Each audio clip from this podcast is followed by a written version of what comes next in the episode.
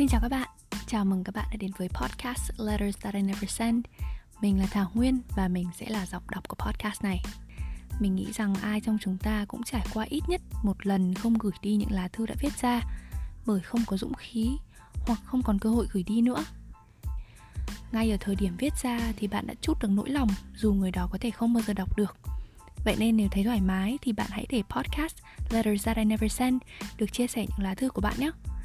Bạn có thể gửi thư đến email letters that I never send radio gmail.com và mình sẽ giúp bạn mang những lá thư đó đến với thính giả của podcast này một cách ẩn danh. Mình tin rằng dù trải nghiệm của mỗi người là duy nhất, thì tận sâu thẳm chúng ta đều có những cảm xúc có thể chia sẻ và thông cảm với nhau. Các bạn có thể viết bằng tiếng Việt hoặc tiếng Anh miễn là thấy thoải mái nhé. Bức thư số 43 Chào em Chào em anh cũng không biết vì sao lại viết một bức thư cho em Dù em chẳng bao giờ có thể đọc được. Nhưng anh vẫn viết. Có lẽ bức thư này là để cho chính bản thân anh thì hơn. Anh không muốn viết vì có những cảm xúc quá cá nhân, quá đau buồn. Chỉ cần anh nghĩ đến chúng Mở hộp tủ cảm xúc và quyết định viết về chúng thôi Thì anh cũng phải vượt qua chính bản thân mình rồi.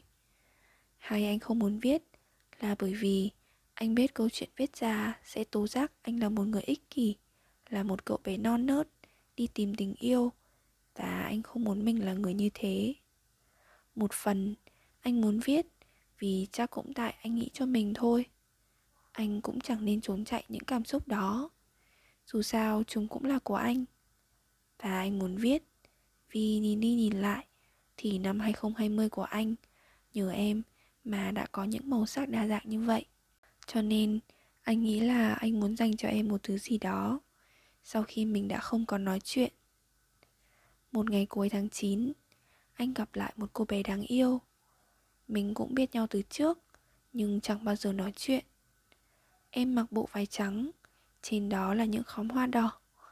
Nhìn em thật dễ thương, nhưng sau đó em lại bật khóc.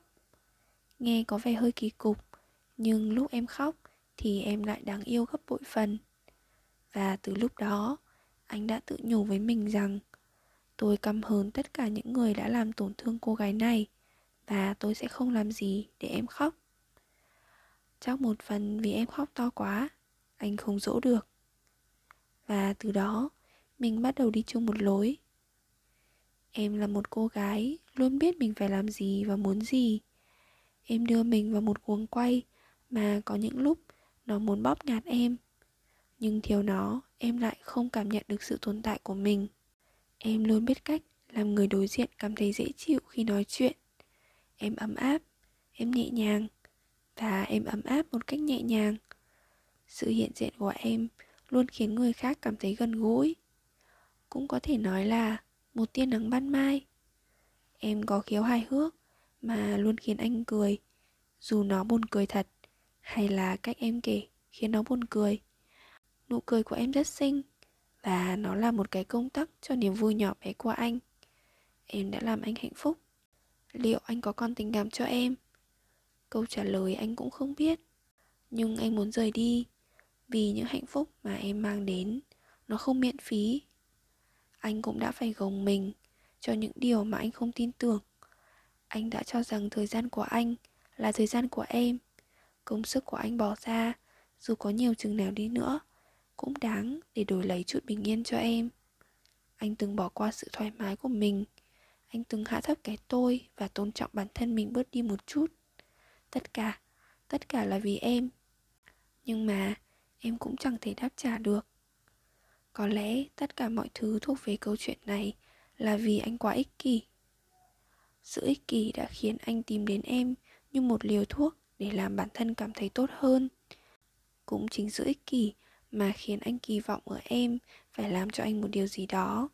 Sau tất cả những thứ mà anh đã hy sinh cho em, thực sự, nếu yêu một người, chẳng ai nghĩ một cách ấu trĩ như vậy cả. Em có cuộc sống của em em cư xử như thế nào, em thích ai hay yêu ai, anh cũng chẳng có quyền gì để can thiệp.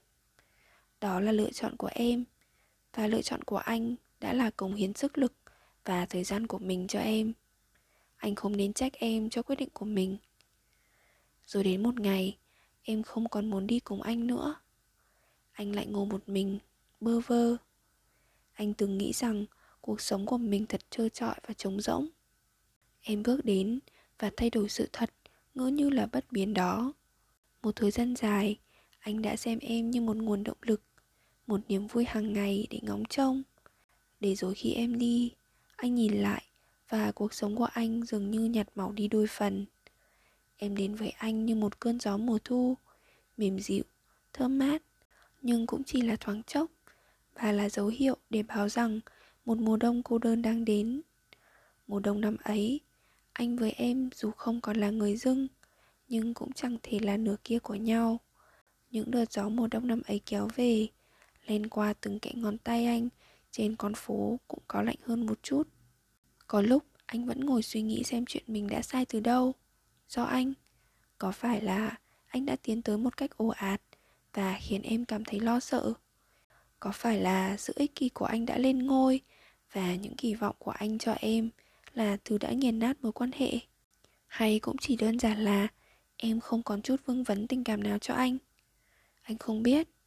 Có một số lời giải thích sẽ hợp với câu chuyện của anh tạo ra một số thì sẽ làm anh cảm thấy tốt hơn. Nhưng anh nghĩ chúng cũng chẳng quan trọng nữa đâu em nhỉ. Anh viết bức thư này chẳng để cho em đọc Vì anh không muốn đối diện với em. Không muốn cho em biết một phần yếu đuối trong anh như vậy Vì anh không muốn nghe phần câu chuyện đến từ phía em. Anh không đủ dũng cảm để nghe chúng Thì xem như anh chỉ biết chuyện mình một cách chủ quan. Tuy có phần anh thích, phần anh không thích nhưng đó vẫn là câu chuyện của anh. Và anh nghĩ là anh sẽ giữ nó lại cho riêng mình. Anh cũng không muốn vẽ vời, thêm thắt những giận dữ, hơn tuổi để rồi đổ lỗi cho em trong mối quan hệ. Anh không có quyền làm thế. Và nếu anh làm thế, thì chỉ chứng tỏ anh là một người ích kỷ và làm nặng lòng mình hơn. Cho nên anh quyết định giữ hình ảnh em thật đẹp đẽ trong quá khứ của mình. Những thứ không xảy ra đều có lý do của chúng, có lẽ anh cần cảm ơn em nhiều vì em đã cho anh nếm trải những cảm xúc đi từ tụt cùng hạnh phúc đến cay đắng vô vàn. Dù mình sau này có gặp ai, yêu ai và có gặp nhau hay không, thì mình đã mãi mãi nằm trong một miền ký ức của nhau. Sau này, hình ảnh của em đứng khóc một mình trong bộ váy, anh bối rối một bên, cố dỗ dành em, sẽ là kỷ niệm anh trân trọng và mang theo trên con đường đi tiếp tới của mình. Em sau này phải thật hạnh phúc nhé em phải thật mạnh mẽ. Nếu có khóc, phải biết tự lau nước mắt cho mình. Hoặc cũng có thể là một người đàn ông ở bên cạnh em lúc em buồn. Anh nghĩ cuộc sống mình giao nhau cũng là một điều gì đó thuộc số phận. Em cũng đã làm nhiều điều cho anh. Anh cảm ơn em vì điều đó. Còn về phần anh, tuy có nhiều thứ mà anh muốn làm cùng em nhưng anh nghĩ, đến đây chắc cũng tạm đủ rồi chào em, long